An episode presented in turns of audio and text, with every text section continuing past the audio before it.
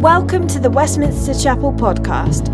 For more information and to support our mission to London and beyond, please visit westminsterchapel.org.uk.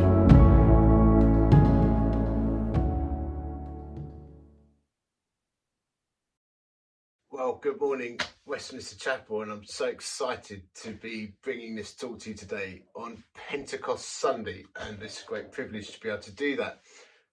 My life changed when I encountered Jesus Christ, the 22nd of April 1990. I can remember standing on the steps of Emerson Park Evangelical Chapel on the Ardleigh Green Road in Hornchurch and looking at a dying tree on the other side of the road. Actually, it was a dying shrub. And weeping because I saw leaves on trees. I saw the colour green for the first time. And my mate standing next to me and saying, What are you crying for? I was like, They're green. The leaves are green. A veil had come off my eyes it was like stepping out of a black and white picture into a full HD, 4K, whatever it is, color picture. And that night, driving home, looking at people, and instead of seeing targets, thought, wow, they, these are God's kids and they don't even know. And what was happening to me was this process of being born again and regenerated and changed from the inside out. When you give your life to Christ, you are truly born again. But He also puts His Spirit in you. He baptizes you in His Spirit and gives you a new heart a new passion, new eyes that you see the world with. And various other things happen too. And I want to explore some key ones with you today that I feel after prayer are key for you as a church. I, want to read this to you from uh, Acts uh, chapter 1 because there's some key truths in here just to unpack. In my former book, Theophilus, I wrote about all that Jesus began to do and teach until the day he was taken up to heaven. After giving instructions through the Holy Spirit to the apostles he had chosen, after his suffering, he presented himself to them and gave many convincing proofs that he was alive. He appeared to them over a period of 40 days and spoke about the kingdom of God. On one occasion, while he was eating with them, he gave them this command Do not leave Jerusalem, but wait for the gift my father promised, which you have heard me speak about. For John baptized with water, but in a few days you will be baptized in the Holy Spirit. Then they gathered around him and asked him, Lord, are you at this time going to restore the kingdom to Israel? He said to him, It's not for you to know the times or dates the Father has set by his own authority, but you will receive power when the Holy Spirit comes on you. And you will be my witnesses in Jerusalem and in all Judea and Samaria and to the ends of the earth. And that is the key thing. You will receive a gift that my Father's promised, and you will receive power. Now, there's a fascinating set of verses while we're just dwelling on this little moment here. When when Jesus goes into the desert in Luke chapter 4, verse 1, it says, Jesus full of the Holy Spirit, left the Jordan, was led by the Spirit into the wilderness, where for 40 days he was tempted by the devil. He ate nothing, he was hungry, blah, blah, blah. When he, when he was tempted by the devil and he came out of the desert, he says this Jesus returned to Galilee in the power of the Spirit. So he he goes into the desert full of the Spirit, but he comes out of the desert in the power of the Spirit, the dunamis of the Spirit, the miracle working power of God. And what the Bible is absolutely clear about in Acts chapter 1 is that power will be given to the disciples so that they can be witnesses. And that power too was given to us, the baptism of the Holy Spirit. Now, I'm not going to go into the mechanics of this today. I'm going to talk about what it means when we are baptized and full of God's Holy Spirit. Acts chapter 2, when the day of Pentecost came, so this, this is now, it's being fulfilled, what we read in Acts chapter 1. They were all together in one place, and suddenly a sound like the blowing of a violent wind came from heaven and filled the whole house where they were sitting. They saw it seemed to be tongues of fire that separated and came to rest them, and all of them were filled with the Holy Spirit and began to speak in other tongues as the Spirit enabled. Now, there'll be some people listening to this who be praying tongues. I tell you an absolutely remarkable thing that happened to me once with witnesses. I, I, was, I was praying in India after I've been preaching the gospel. I've been to India many times. Beautiful country, love it it was on about my 12th visit, I think. And I was staying in a compound with my friends Prem and Alima, and uh, we've been ministering. And when you offer prayer for everyone in India, everyone comes forward. you think, oh, wow, I must be so anointed. But it's not that. It's because they don't have chemists and GPs in the same way that we do. If you're living in slum communities, you're in a lot of trouble if you get ill. So people come forward for prayer.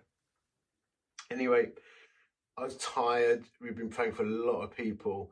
I had a, a nice cold uh, bottle of Thums Up waiting for me, which is uh, Indian Coca Cola, basically slightly spicy. It's really nice. Full of things it shouldn't be full of, like loads of sugar, but I love it. I really wanted to drink this drink. And there's one guy left to pray for. And I didn't even bother asking the interpreter what to pray for. I thought I'd just pray in tongues. So just praying in tongues, laying hands on this guy and uh, got driven home by Prem and Alima, and they were quiet. And then we, we went back, as was our tradition, late, and grabbed some uh, curry, some rice, cold drinks. They sit them on the table, and they weren't speaking to me. So I said, "Hey, Prem, Nalima, is is everything okay?" And they said, uh, "Brother." All these years we've known you, you didn't tell us you speak Hindi.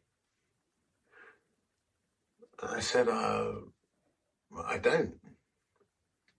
He said, my brother, when you prayed for that man, you, you spoke beautiful classical Hindi. I said, what's classical Hindi? They said, like your BBC English. I said, Prem, Nalim, I don't speak Hindi. Said, look, it's embarrassing. We've spoken in Hindi around you, thinking you don't understand what we were saying when we were at home, but you've understood the whole time. I don't speak Hindi. I was praying in tongues. And it went quiet again around the table as we suddenly realized what had happened. Because they know I'm not a liar. I'd spoken in tongues. But that man, Prem Lima, had heard their own language. That's never happened to me again. And to me, it sounded like I was praying in tongues.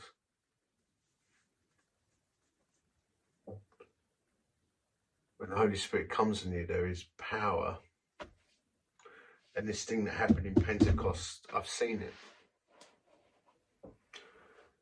But it's power to be witnesses. That's such a key and critical part of being a follower of Jesus. Our standing orders are to go. We're, we're, to worship him and make him known. Matthew 28 go into all the world. We can't do that unless we're strengthened and empowered by God's Spirit. Let me tell you about my mate Rex. This only happened the other day. Rex. Rex has lived down his road for many, many years. He's a retired teacher in my church. I, I live in Derbyshire, um, near the Peak District. And Rex is a Derbyshire guy, Um, beautiful bloke. On Good Friday, he put notes through the doors of the houses on his street. And they said, on Easter Sunday, come to your front gates, come to your driveways, and I'm going to read to you an account of the resurrection as seen in the Bible. And then he, he had a word with his mate Mick. Mick lives next door. Mick's my mate. Mick and Rex both go to our church. Rex, as I said, retired teacher. Mick is a builder, but he plays in local brass bands. He's an amazing trumpet player. So Rex said to Mick, Would you come out too? And, and would you play him on a trumpet? So, anyway, Easter Sunday comes. And uh, Rex and Mick emerge, as I said, neighbours, to their front gates, wondering if anyone was going to turn up and they were amazed. Literally, the whole street had gone to their front gates. They all stood there. As Rex read the account of the resurrection from the Bible, and Mick played a hymn on the trumpet. Then when it stopped, I guess no one really knew what was going to happen next. But someone shouted out, Rex, say the Lord's Prayer over us. And they were astonished when they all bowed their heads. Prayed the Lord's Prayer and a blessing over everyone.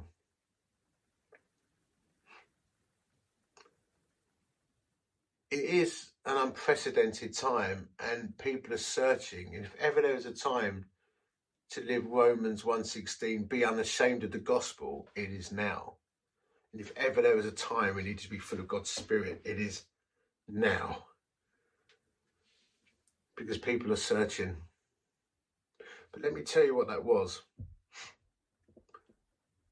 That was a culmination of Rex living full of God's Spirit as a follower of Jesus Christ in front of his neighbours for many, many years, so that when he put those notes through that door, the anointing of God met the authenticity of his life, and the Holy Spirit equipped him and blessed him to live on the narrow path for all of those years. Those things collided, they coalesced and came together, and he was able to proclaim the gospel. You will receive power when the Holy Spirit comes. Other key things happen to you when you receive the power of God, when you have that Pentecost moment in your life. I remember as a young church planter back in 1996, I was trying to plant a church on a really tough council estate. And um, I had no money, I'd left my job in banking. It was, it was really, really tough. And I haven't got time to go into all the details of that now. But it was tough and I was teaching on the edge of a breakdown, I think.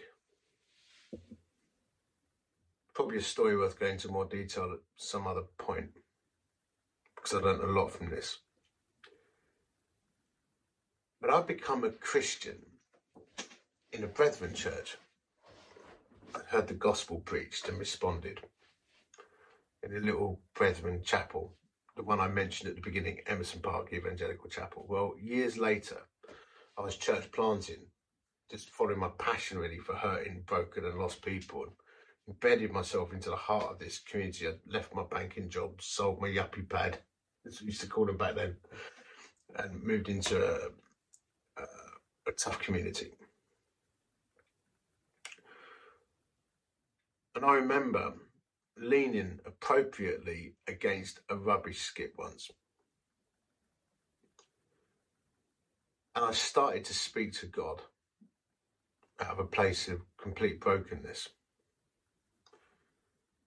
I didn't really believe that God could speak to you like this. I, I was always a guy like, if you want to hear God, read the Bible. And I still believe that to this day. But I didn't believe that the Holy Spirit could whisper into your heart. Anyway, I said to God, something along the lines of, my sermons They're terrible. I'm no great Bible teacher. Some of you may be thinking, well, that's true. and this voice, this inner voice, this, you're not audible, but this whisper said deep into my heart, yeah, you're not very good, actually. I was like, what? Then I said, my marriage is in trouble. I don't think I'm a very good husband. And this little whisper went, yeah, not a very good husband either. I said, I, I'm failing as an evangelist. No one's coming to Christ, though. And his voice said, Yeah, not doing so well at that either, actually. That's if I spent all my money. I left my job, my career. I've staked everything on this. And I, because we'd spent everything we had trying to plant this church with no income coming in. Who knew that when you plant a church amongst poor communities, there's no money? This little voice said, Yeah, you've got nothing left. So I might be out of ministry. Yeah, you might be out of ministry. And then this whisper in my heart said, But you are my son, and I love you. Stop me. They're leaning against this rubbish skip. What? And in my rucksack, I had a Bible. It had a concordance in the back, and I looked up the word "son," and it took me to Romans eight fifteen, which simply says this: "The Spirit you received does not make you slaves, so that you live in fear again." Rather, the Spirit you received brought about your adoption to sonship. And by him we cry, Abba Father. Verse 16. The Spirit Himself testifies with our spirit that we are God's children. This, I believe, is a fundamental part of what it means to be full of God's Spirit. We are adopted into His family and we cry, Abba, Daddy, Father, and know that we're children of God, sons and daughters, sons being the heirs. So that's a generic term we can use. We're all adopted into God's family as His children. We know that in our heart. Just thought there might be someone who needs to hear that today when you gave your life to Christ, you had a Father in heaven who loves you unconditionally. You might think that God's put you on a shelf or written you off. No, it's not how it works. What I felt that day was win, lose, or draw. Even if I lost everything, God in heaven was my Father and He made me and He loved me without condition. We all get born expecting unconditional love, and the wheels come off in our lives in that regard. What parent is truly consistent and can be with sinful people? But God's love is perfect, and He adopts us into the family of heaven, calls us His own, calls us by name, and loves us without condition. I remember my life changed that day. I walked away from the rubbish skip and I walked into the church plant. We used to meet in the afternoons for a whole variety of strategic reasons. People play football in the morning. I didn't get out of bed. The only thing on in the afternoon was the Antiques Roadshow, and no one on the estate watched that. So we used to meet then for coffee and obligatory cakes, donuts. I walked in and there was hardly anyone there. Whereas previously I would have been crushed by that because it didn't look successful. I just thought, oh, this is good. I'll get home early and watch the Formula One. I suddenly thought, why do I feel peaceful? Because my identity was suddenly not in whether I was seen to be successful or not.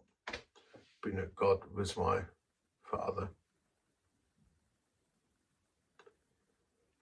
That's how Rex could put those notes through doors. His security is in his Heavenly Father. That's how you can be witnesses because you are filled with God's Spirit.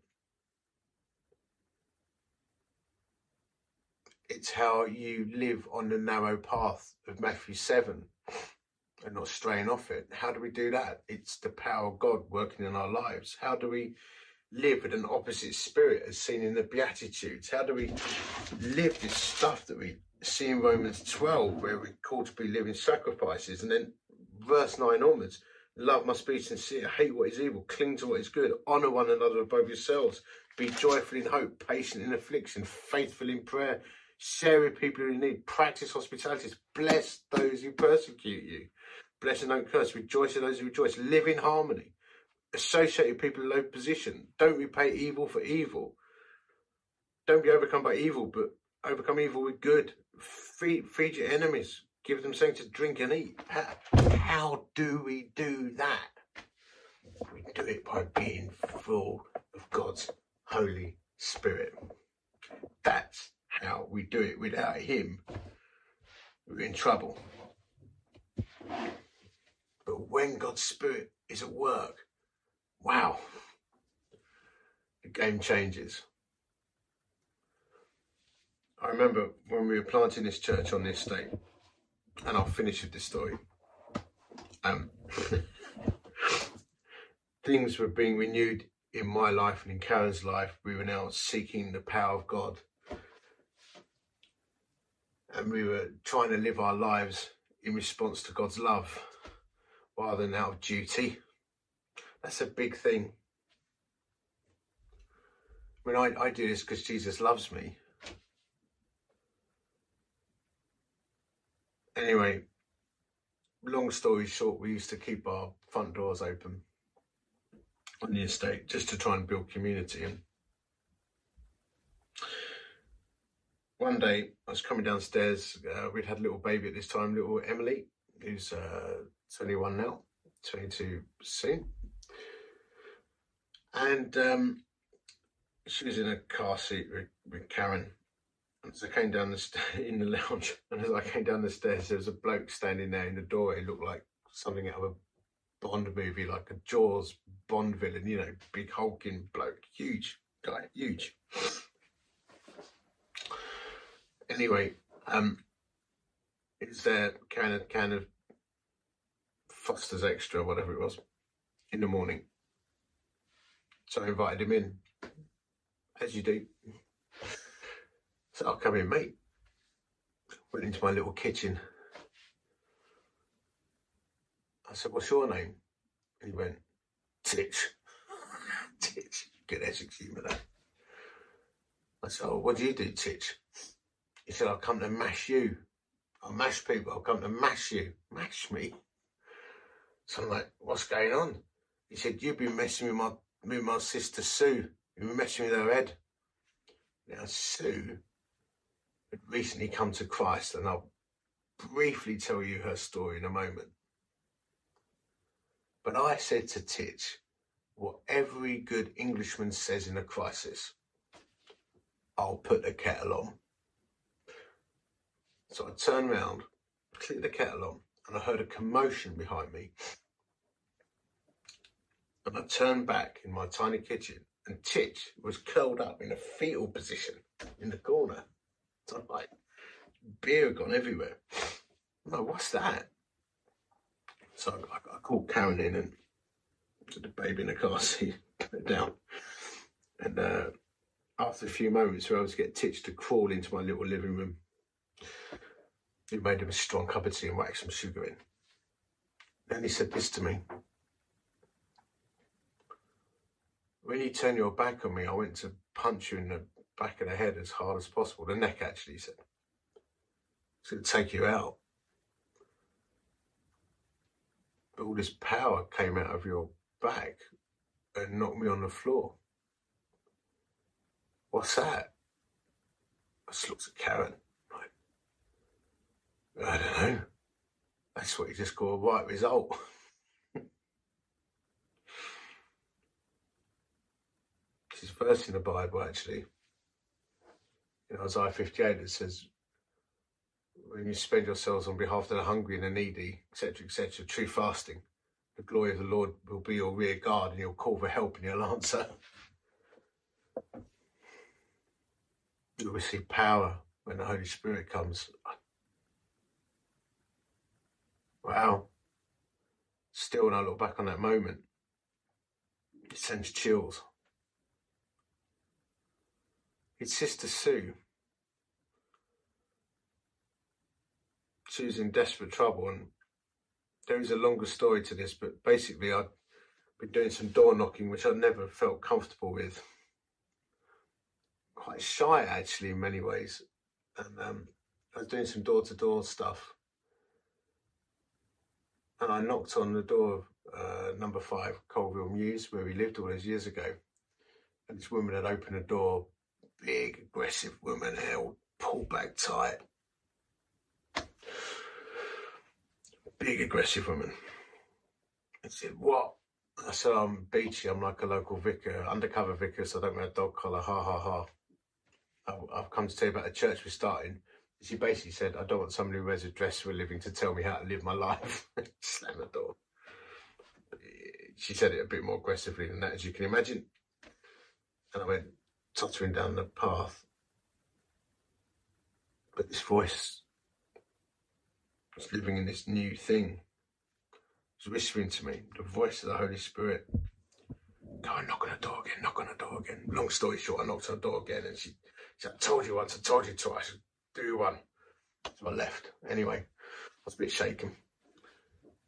Ten days later, whatever, I was walking back down the pathway again past that house, and this inner voice said, "Knock on the door again, knock on the door again, knock on the door again." So I did knock on the door, and I will tell you this bit. Um, as I went in, our house was in a. It was bare. House was bare, and she didn't have much. A young kid was rolling a cannabis joint, sitting on the floor in a corner. And, uh, she offered me a cup of tea. I, was confused why she'd asked me in. So, you see, you know, come in, come in. Been looking for you, she'd said. Anyway, she passed me a cup of tea and I said, oh, I couldn't have a sugar in there, could I? I'll never forget this because she looked at me and she went, Sugar, that's really bad for you, you know. like, your daughter's probably in a joint. The sugar police. Anyway, she said this to me. She said, I was really angry the day you knocked on my door because um, I was trying to end my life. I had all this alcohol upstairs and pills.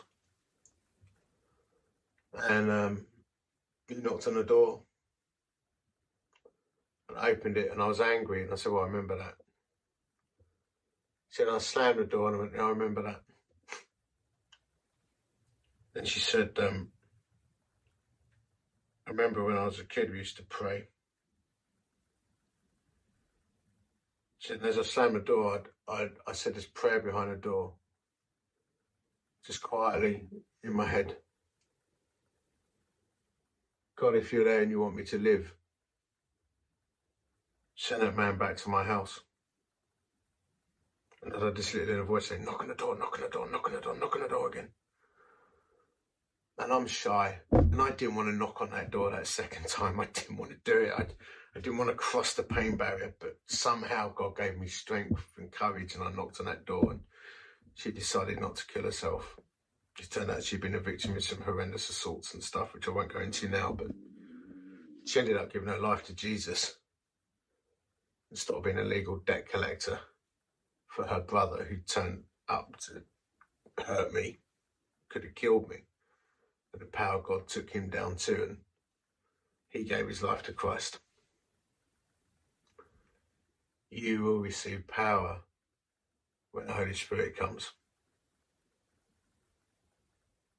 Power to live on a narrow path, power to be witnesses, power to be a living sacrifice, power to live with an opposite spirit, power to overcome your fear. There's so much more I could say, but I feel those the things I want to put before Westminster Chapel today. You will receive power. But maybe today, wherever you are, you find a quiet spot and, and get on your knees. Maybe open your arms up as a gesture that I'm here. It's a God fill me with your spirit so that I can live the life I know I ought to live and be the person you've called me to be and be your witness. Fill me with courage, strength, and boldness. Fill me with your power and wait for Him to touch your life. And I pray that He does.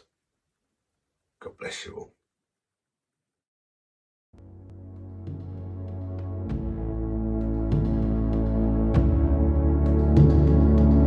Thanks for listening to sermon audio from Westminster Chapel. If you'd like to partner with us in making disciples and sharing the gospel, please consider making a one off or regular donation. Visit westminsterchapel.org.uk forward slash giving to find out how.